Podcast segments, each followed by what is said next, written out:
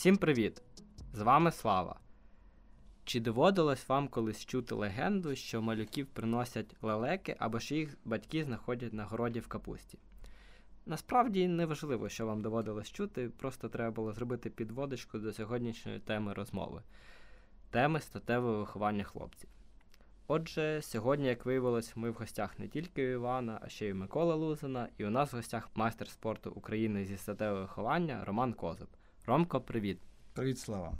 Отже, мені здається, що часто статеве виховання сприймається виключно як необхідність пояснити дітям, підліткам, що таке секс і про його наслідки. Невже ця тема настільки вузька? Хороше питання.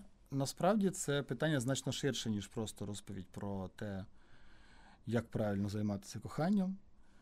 Це поняття в собі так поєднує таку велику, велику, велику роботу по перетворенню маленького хлопчика у парубка і, зрештою, в чоловіка. Е, тому не можна просто сказати, що давайте ми поговоримо тільки про секс, і все твоє статеве виховання закінчено. Статеве виховання вкладає в собі дуже і дуже багато різних аспектів, які ми повинні подати дитині, щоб вона зрозуміла, що це, до чого це, на що це впливає і як це все відбувається. Щоб, зрештою, коли йому стукнуло 25 там чи 30, щоб він собі усвідомив як великий повноцінний чоловік, голова сім'ї. Як ти думаєш, коли в якому віці приблизно з хлопцями і як саме потрібно починати говорити на ці теми? Коли я був маленький, то про це взагалі ніхто ні з ким не говорив. Я це все випадково дізнавався з якихось вирізок або з відео. Зараз моєму сину 3,5 років, і в нього є книжечка, називається вона якось чи моє тіло, чи ну, от, от якась така. Я насправді почерпнув звідтіля дуже багато всього. Е, Я хочу сказати, що статеве виховання, всякі особливості статевої будови організму людини, чоловіка і жінки, це стає звичайною буденністю в нашому, в наш час. І дитина, яка, наприклад, в 13 років буде вірити, що дитину знаходять в капусті, вона буде просто вибиватися від своїх однолітків. Це буде прогалина, напевно, для неї. Тому що вона приходить додому і говорять: синку, ти родився в капусті. Вона приходить в школу, і тут раптом виясняється, що ну ніяк не в капусті знайшли цього дядька. Тому я вважаю, що статеве виховання саме про різновид, е, про чим відрізняється хлопець від дівчини, про те, е, як як гартується організм, як він будується, як це все відбувається, треба починати говорити тоді, коли дитина, на вашу думку, є свідомою цього питання. Я коли розповідаю своєму малому про те, як поїзд їде, він на мене дивиться круглими очима і говорить: тато, це ти мені? Дитина повинна свідомо розуміти, про що ви їй говорите. По-перше, ви не повинні її травмувати. По-друге, ви не повинні е, замовчувати те, що вона зможе дістати післязавтра з свого смартфону. Тому що в нас зараз ера е, інформації. Цю інформацію можна дістати скрізь. І тому, як тільки ви бачите, що дитина готова, ваша дитина готова сприймати певну якусь інформацію, я думаю, що ви, як старший, як там батько, як наставник, там старший брат, ви повинні подати їй цю інформацію. Ти казав про книжечку Будова свого тіла. Уточнююче питання, чому треба називати власне все своїми іменами, а не гратися в маточки і тичинки? Якщо говорити про дітей е, юнацького віку, скажімо так, з 11, там 12 років і далі, е, я більш ніж певний, що для цього є е, спеціальні відео, спеціальні книжки, які розповідають, як воно все є. Е, я більш ніж переконаний, що дитина в 11 років вже плюс-мінус орієнтується в цьому питанні, як народжуються діти. І то, що ми були в 11 років, і то, що зараз в 11 років, це зовсім різні речі. Але коли ми говоримо з дитиною, якій там 12, 13, 15 років, і замість слова секс говоримо це, ну це, мабуть, трошки неправильно. Дитина повинна розуміти, що це є процес фізіологічного організму і вона повинна це усвідомлювати. Вона повинна розуміти всі ризики, і вона повинна розуміти здоров'я своє і здоров'я тої особи, до, з якою вона має справу. Вона повинна розуміти, на що впливає цей процес, як він впливає, як він розвивається, що таке взагалі вагітність. Тобто, це все треба пояснити і розповісти. В попередніх двох питаннях я спеціально не уточнював, хто саме має говорити з хлопцями на тему статевого виховання. До цього мають долучатися як батьки, так і виховник. Наскільки виховник має заглиблюватись цю тему в розмові з юнастом і як узгодити власне розподіл цих функцій з батьками? Дивіться, перш за все, те, що дитина вариться практично весь свій час в родині. Вона ночує кожен день вдома, о 10 вона вдома. І практично всю отаку інформацію вона здобуває починаючи з дому. Але настає певний період, коли дитина перестає від батьків відчувати, що вони е, найбільший авторитет. І тоді в справу вступає виховник. Виховник, е, як в пласті було заведено, виховник він молодший, ніж батьки, але старший, ніж, ніж дитина. І відіграє роль старшого брата. І старший брат зазвичай може розказати малому набагато більше, ніж батьки, тому що він завжди може принести скручений, скручений картинку голої дівки, повісити в, е, в гаражі і всяке таке. В даному випадку, як виховник повинен діяти? Він, по-перше, повинен обов'язково це обговорити з батьками і не заперечувати, а доповнювати те, що вони мають. Якщо дитина виховується в родині, де вони відкрито про це все говорять, це одне діло. Але якщо вони вихов... якщо дитина виховується в родині, де на, на цю тему не говорять, то виховник повинен обов'язково е, попередити батьків і узгодити з ним теми, на які він буде говорити з цими дітьми. Може, батьки не хочуть цього, щоб дитина знала. Ну, от ми не хочемо, щоб наша дитина до 18 років знала, що таке секс. Ну от, не хочемо. От він неповнолітній, він не має права це знати. Е, я не виключаю, що таке, і ми повинні поважати е, таких батьків, ми повинні поважати їхній вибір, тому що дитина неповнолітня, вони за нього відповідають. Тому я не можу сказати, що первинно виховник має сказати: ви, тати, мами, сьогодні ми говорили про секс. І такі батьки, о-оу, ну-ну. Я думаю, що всі гутірки, які будуть проводитися виховниками на дану тему, повинні бути обов'язково узгоджені з батьками. Е, Як ти ставишся до функції батьківського контролю на смартфонах? Маю на ува- на увазі щодо пошуку і споживання контенту. В еру інформаційного суспільства, come on, чувак. Ну, закрив ти доступ сину до якогось там hotchicks.com. І, а він завтра на перерві це побачив у свого друга, тому що батьки йому не закрили. І що? Толку від цього закривання доступу. Виховання якраз полягає в тому, щоб не закривати, а щоб дитина вміла сама відрізнити позитив від негативу. Тому що уявіть собі ситуацію, що у нас в державі завтра щось закриють. Ну, як в нас часто роблять, взяли і закрили. От Марінський парк, бах, і все, тільки мінтурі можна. Що, люди перестають хотіти туди пройти? Ні. Є такий дуже древній анекдот, мені дуже подобається. Якщо радянська людина вирішила нічого не робити, то її вже не зупинити. Якщо, якщо підліток захотів знайти порно, він його знайде. Та ще й зараз.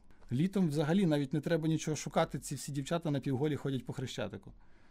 Так що особисто я не бачу сенсу у о такому, дос- ну, такому закриванні доступу. Батьки повинні зрозуміти, що е, закривати це мертва ідея. Це можна було зробити тоді, коли в дитини не було смартфона, доступу до інтернету. Ну, зараз це все вільно.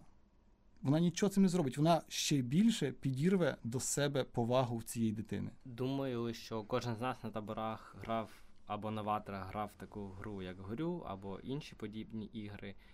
Ось чи замислювався ти колись, е, яку функцію відіграють е, такі ігри, там, де хлопці з дівчатами цілуються в щічку, обнімаються, танцюють в контексті сетевого виховання?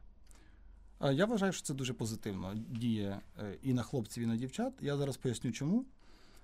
Е, З часу, коли хлопець починає проявляти якусь нездорову цікавість до дівчат, це десь приблизно 13 років, 12-13 років хлопець. І от тоді ти стикаєшся з величезною величезною проблемою. Є якась симпатична дівчина, яка тобі яка тебе цікавить. І для тебе до неї підійти це величезна проблема. В тебе всередині все калатає, все ковбасить, ти не знаєш, що робити з цим всім. І пласт за рахунок отаких маленьких ігор, я взагалі не вважаю це проблемою. Оці всі горю і там такі ігри, тому що вони дозволяють Е, або там оце буде пара, буде пара, коли всі танцюють. Ти можеш будь-яку дівчину взяти за руку і повести в танець. І ти будеш просто аж згорати від щастя, тому що вона тобі подобається. І це великий елемент соціалізації і, скажімо так, виховання е, хлопця, що він може, що він може взяти за руку ту дівчину, яку він хоче.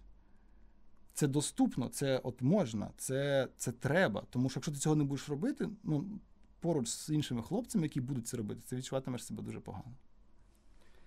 Одна з точок класного закону е, дбає про своє здоров'я. І що виховник має донести своїм юнакам е, про своє здоров'я, про піклування за своїм здоров'ям в контексті статевого виховання? Це дуже важливе питання, тому що виховник в даному плані повинен повинен пояснити, от, на, от, мабуть, саме в здоров'ї в цій точці, що статеві стосунки це не просто ха-ха-ха хі-хі-хі. Це може мати дуже великі наслідки. Це може бути на все життя гепатит. От офігенна дівка, а потім, як у пісні співається, щось у споднях засвербіло. І привіт, чувак, не лікується. Ти все життя на ліках. Це так само ти можеш бути винуватцем цього. Слідкувати за своїм здоров'ям це не тільки підтримувати свою форму там і качатися, присідати, відтискатися. Це перш за все слідкувати за тим, що ти доглянутий за собою, що ти стережеш, бережешся від від всього, всього, що може на тебе начіплятися. І як би це скупо не звучало, але я все одно вважаю, що е, є таке важливе питання, як планування сім'ї. Я б оцю тему викладав би в школах в школах, десь в класі в п'ятому починаючи. Щоб діти розуміли і знали, від чого робляться діти, і що треба робити, щоб цього не було, якщо ви цього не хочете. Твій приклад е, про планування сім'ї трохи конфліктує з моїм наступним питанням. Та яке ставлення, на твою думку, має сформувати виховник е, до людей з нетрадиційною орієнтацією і до людей трансгендерів? Ну, дивись, е, я особисто притримуюсь традиційного виховання. Мене виховували в родині, де про це ну, не говорили так прямо. Ми говоримо про пласт. Пласт це перш за все виховання на засадах християнської моралі. З іншого боку, суспільство диктує нам, що це нормально. Виховник повинен розуміти, він йде між двома вогнями. З одного боку, він причащається, сповідається і розказує дітям, що до шлюбу не можна кохатися, а з іншого боку, навколо купа всяких секс-меншин. Як би я не ставився до цього питання, ми зараз говоримо не про це. Виховник повинен виховати в юнаку чоловіка, який буде конкурентний в, в подальшому житті. Я розумію, що, е, скажімо так, нетолерування і всяка гомофобія через якийсь дуже нетривалий час стане ледь не кримінальним злочином. Ну, я, я, я в це таке майже вірю в це. Я майже вірю. Саме тому заперечувати, е, заперечувати таке явище. Я вважаю, що ми не маємо права заперечувати таке явище. Воно є. Але це впливає на наше життя, і виховник це повинен вважати, зважати на це. Якщо умовно поділити стосунки між е, хлопцем і дівчиною або чоловіком і жінкою на фізіологічні та психологічні, то що б ти розповів своєму юнацтву про другі і чи використовував би власний досвід з особистого життя? У мене був дуже поганий досвід. Я 10 років бігав за одною дівкою, яка мене зрештою послала. І викинув все своє дитинство і юність. Ну, так сказати. Е, тому мій досвід такий собі досвід. Я б сказав, що немає загального підходу до дівчини, до жінки. Вони всі різні. І до кожної дівчини треба підходити підходити окремо з окремими знаннями. Важливо зрозуміти те, що е, на що ти ловиш, те й клює. Якщо ти себе поставиш, що от мені подобається така, я не хочу, скажімо так одноденних стосунків, тому що найпростіше це знайти якісь такі короткочасні стосунки. Ти раз, два, три погуляв, кинув, пішов далі. Набагато важливіше знайти довготривалі стосунки. І для того, щоб їх знайти, ти повинен викластися на всі 100. І цього не навчать на курсах пікапа за три дня. Мачо не той, хто кожен вечір заводить нову, а той, хто кожен вечір заводить одну і ту ж саму. Я дуже багато розповідав про те, що до кожної жінки, до кожної дівчини треба ставитися як до якогось такого кришталевого фужера, який дуже цінний і дуже великий. Він дуже важкий і він дуже ніжний і тендітний. І один непевний рух, і до побачення фужер полетів, ти не збереш його. Взагалі ніколи. Це може бути будь-що, двірява шкарпетка. Це може бути що завгодно. Але кожна дівчина вимагає вимагає свого ставлення. Це може бути пацанка, і вона може норм з тобою в камуфлі гасати лісом і жерти якусь мівіну. Це ну, це, це норм. А може бути якась фіфа, яка ну, от, яка на ґрунтову дорогу в принципі ніколи не виходила пішки.